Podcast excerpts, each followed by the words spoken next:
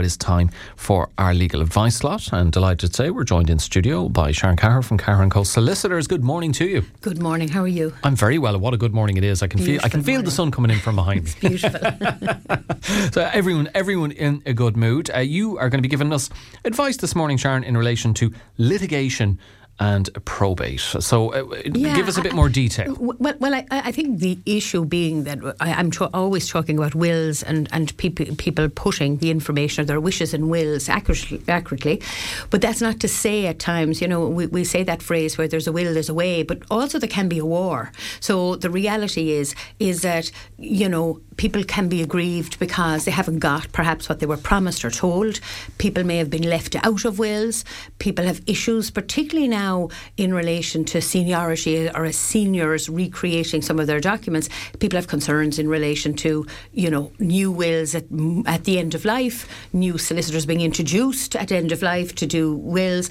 And so, therefore, the idea of contesting a will is, I suppose, I'm hearing more and more in relation to the concerns people have, understanding more and more of, uh, you know, that where um, it can be family related because there can be issues within a family itself. Um, and so this morning is really about talking about can you contest a will? Who can contest a will? And perhaps why would you contest a will? I always think it's it is very sad when a, a much loved person or family member does pass away and there is arguments o- over a will. Um, but look, that's the reality that can happen. So when it comes to challenging and defending uh, the validity of a will, what do, do do people need to know? Well, I suppose the first is, and exactly as you say, we push very clearly for people to make a will and be clear within that will. But other issues that can arise is that there are people perhaps that have been left out of a will that believe they should have been in it, or maybe got something less than they believe they should have got. And in some cases, it can be that the person who has passed away has made a promise to somebody. So, in return for doing X, the person does Y, and they're expecting they're going to get um, um, um, X. Uh, it can very often happen with farming, with businesses. You know, it's it's it's a value transaction where somebody said, "Look, will you come back and give me a hand? Will you just work for me for a couple of years? And sure, it'll be yours when I'm gone." So, in circumstances, regardless of the bargain that that's made, it can happen that somebody changes their mind, doesn't make the will or pass the business um, as they thought they would have done, um, and then a claim can be brought against the estate with the proof that's there to show that that was the intention or that the person was working on the farm and what they did in return for, you know, I suppose that promise, you know, that that, that was made. I, I, I would imagine you're in these instances, Sharon. You're dealing at times with uh, a, a lot of emotion, perhaps high emotion, and uh, and perhaps even anger. Yeah, there, there, there is a lot, and, and particularly even at times now, I see when somebody's making a will, you know, people can. It can be very emotive for people because people go, okay, I need to be equal. And you go, well, you know, and inequity doesn't mean you're being unfair necessarily, depending on, you know, who you want to leave your things to. But ultimately, I will say, whatever you have, you know, do your best to deal with it within your life. But what can happen? There can be there can be issues that that, that go astray. So we're either acting for beneficiaries um, that are challenging a will. Um, we can be acting for executors who are defending the wishes of the deceased person based on the wishes that are in it. So it's not you know it's it's it's, it's a two way traffic. If someone brings a claim against the, the estate, the executor is the person charged to defend the wishes of the deceased person because you know the deceased person has left a set of wishes they want to be brought into being, and the responsibility of the executor is to is is to do that. So we act for both, and you do get to see it, it, the, the emotion, the raw emotion, hmm. when people feel hurt, they feel a little bit lost and let down, and genuinely people aggrieved in relation to perhaps what has been done or said in the will compared to what they had been told previously. Um, what I do definitely recognise is that very often in the acrimony that can arise in succession, it's issues arising between the siblings. You know, mammy or daddy is gone, and then all of a sudden other relationships that in a way held their status quo while mammy and daddy were alive, that, that all can bubble up in relation to how the siblings were and personalities and characters and all of that, you know, comes up. So that's why when people come in to make the will, very often, you know, more often than not these days, there's two trips. One to come in and tell the story, really ask questions about what they need to be supported on to make a will, and then to go away and think about and go, okay, so it's that independent sounding board. You're right. Empathy is required, almost sympathy in some cases, because yeah. people are really challenged in terms of trying to make decisions. And sometimes people are before me where they've lost children and now they're making a new will or providing for the rest of the children. But really, the sadness that's overarching in relation to perhaps other losses is there. Difficult so it's certainly, yeah, it, it, certainly is that area. Okay. But in relation to the main thing in contesting a will, I suppose the first is the validity. How was it made in law? Was it made correctly under the Irish jurisdiction? Um, how was it constructed? Was it constructed in the way in which it should do? Does it, you know, was it signed by the person who was making the wishes? Was it witnessed correctly? Two witnesses all in the presence of the solicitor and the, you know all three, um, um, including the person making the will together at the same time. So a homemade will can be done, but it's really important the person signing the will and the witnesses are all there at the same time. So okay. I always caution against homemade wills because there's so many things that can actually go astray, including people forgetting to put the date on the will, which seems really. Um, seems quite obvious, but when you're at home on your kitchen table and you think you're writing out your wishes or using one from a bookshop, yeah. is, is things can just small things can go astray, which can mean that a will can be challenged more easily, and then the wishes are not there to be played after they played out after they've passed away. It's an intestacy, so the law decides how the assets would be distributed. So that's really important. Okay. Lack of lack of capacity. So I often talk here about the new Capacity Act coming in, and so therefore, when when when people pass away, there can be a challenge depending on the will when they made the will. Uh, do they have Alzheimer's or dementia? Was there an acquired brain injury, which in some way made the, uh, you know made them less capable um, in capacity terms of making a will at a certain time? Time. And so, therefore, the proof that has to be brought in relation to that is quite, quite strong to prove they didn't have capacity at that time. They didn't know and understand the nature of the context, the nature and context of what they were doing. And if there was doctors involved at the time, they would you know get involved. But what's really, really important is when somebody makes a will, and people wonder, solicitors, maybe why we do all the writing, you, you know, is that ultimately their contemporaneous notes is the word that we use for when the notes that a solicitor makes and takes at the time that somebody's making a will, which shows the intention and the discussion discussion which happened at the time. And so often they're pivotal in a court case or to settling something where the solicitor is really clear to say this is what they said, this is what they intended, I asked this question, this was their reply.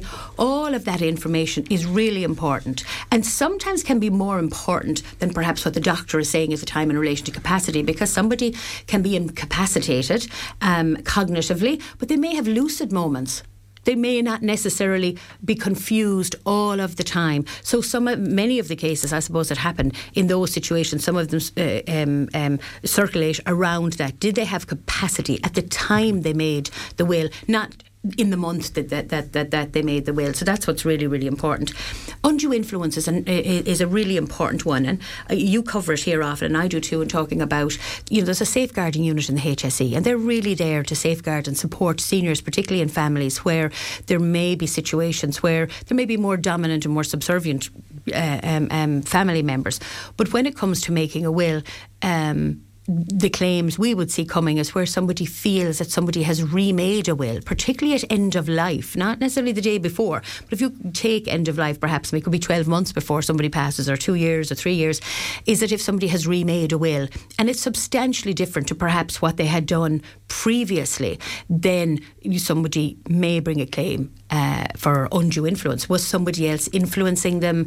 Um, who was minding them, bringing it to the lawyer? Do they go to their own lawyer, a different lawyer? So, so undue influence is really important. And as we face into the next decade or two, particularly with we look at ageing society, these are things we need to be really careful of and watching out for how we support our seniors. And I go from 65 on, we're on a journey of our third act. So what's really important is that we know that the older we get, I suppose the more vulnerable we are, and we tend not to speak up for ourselves. So it's in that vulnerability that un- undue influence can arise. Okay. Um, um, and then ultimately, I suppose, we talk often about if somebody leaves out a spouse or they leave out their children, then that's another place where claims can be brought to um, to, to, seek the right uh, uh, uh, and the entitlement that you should have if you have been excluded. And then there's a process by which and proof by which um, the court would test whether or not there'd be an entitlement if you have actually been left out, or did you get previous gifts that, particularly in a child situation, that perhaps constituted a gift, and therefore it's not like you were excluded. And I suppose that raises the question of, you know, who can contest a will? Do you have to be somebody who's a beneficiary in the will first, or can you contest it if you feel you should have been in there in the first place, and there's no mention of your name whatsoever. Yeah, I mean, I mean, it's both, as we've just explained. If you're mm. in the will um, and it's something different to what you thought, or particularly if there was a promise that you would get something that it's different in the will, but also somebody in that situation where there was promised something they haven't been included, they haven't been included in the will. So yes, you would be an interested party uh, uh, in the will, but there are situations where perhaps you're not in it and you have a right entitlement to bring um, um, a claim against. Um, um, against the, the, will and perhaps the wishes that were in it. What's also important to note is when somebody brings a claim, it's not necessarily if it's a successful claim that the whole will is overturned and all the wishes. There, a judge may make a decision to go, you know, there's a partial change and therefore, you know, invalidate a part of the will, a particular bequest to somebody, but maybe all the other bequests or the residuary um, bequest stays in place. So that's really important. It's not that, you know, it's all duck or no dinner in a, in a way. A judge has a discretion to decide, depending on the case that's being brought and what's before them. But they are rigorous to uphold the wishes in the will. And, you know, the law would say that yes, the will is made correctly until proved otherwise, or any of the issues being brought until proved otherwise. So the, the, the, the judges go out of their way to support a case um, um, and the wishes of the will until there's overriding proof that yes, based on the circumstances brought before a, you know, before a judge. But what's really important to note is that most people coming forward don't want to go to court, they don't want to be in the High Court because obviously this is where the probate court cases are run. But there is a conversation to be had between two solicitors. Perhaps if I'm acting for the executor and somebody's challenging the will, then I'm communicating with another solicitor. So that's the importance, no more than in the area of family law, the importance of having lawyers that'll communicate together. It doesn't necessarily have to be a case that's going to court. Yes, if neither side can agree, of course, then you need the independent arbitrator. That's that's the judge. But that's like in family law. That's like in mm. lots of areas. So a collaborative approach in a lot of situations with succession is important because well, these are families and, and, and it, it, can cause a certain element of destruction within families. So therefore, it's it's important to be mindful that a collaborative approach um, can assist in understanding where people are. And you're you're very right. Sometimes it is the hurt and upset as how they've been treated by people, um, and people just need to deal with that emotion sometimes before deciding if, what avenue they want to take. And if Sharon, someone decides to challenge a, a will, what are the chances of a win? You know, what, what factors would feed into their, their chances being more successful, I guess? Well, well I, I, I, suppose the, the, the you know the, there has to be proof, but what's really important, I've mentioned earlier, is the contemporaneous notes. So again, depending on the area, whether it was undue influence or the construction of the will, the actual proofs that a court would need is what the solicitor will look at first. So the solicitor will look to see can I see the will, what are the circumstances surrounding the will, what are the facts, who are the parties involved. So the solicitor will will assess exactly what the circumstances are, and then depending on the area that somebody is is bringing bringing the case in, then the solicitor will look to see is there a case that can be substantiated? Because I would, would know no solicitors that would bring a frivolous case. Because the importance here is that the cost of running the case you know if, if it's if it's deemed to be frivolous or deemed to be unsubstantiated then the cost of that will be levelled with the person bringing the case.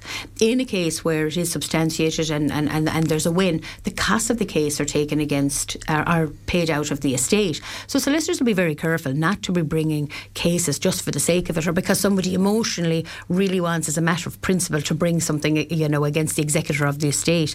Um, you know, so all of the information would be looked at first by the solicitor, weighed up, and and and communication with the solicitor on the other side will be really important, particularly if um, there are notes of the solicitor. They're generally always asked for first thing to see well, okay. well can I see what the person who passed away um, uh, w- had in, had intended, yeah. you know, at, what was their state of mind at the time. All of that information would be sought um, um, by somebody taking a case, case um, so so that the solicitor, so that let's say I would decide whether or not I can advise it's worth taking a case, or whether there'd be success at the other end, because it is, as you say, it's quite emotive. So it's important to have all the information first. Okay, brilliant. And thank you for taking us uh, through that, Sharon. Uh, Sharon Carr from Carr Co Solicitors. If you ever have any uh, legal uh, related questions, you're looking for some advice, do uh, send your question in. We'll put it to Sharon Averill uh, or William. It's 086 1800 964. Sharon, we'll let you get out into that beautiful day. And thank, thank you, you, for joining us in studio. Thanks, Ellen.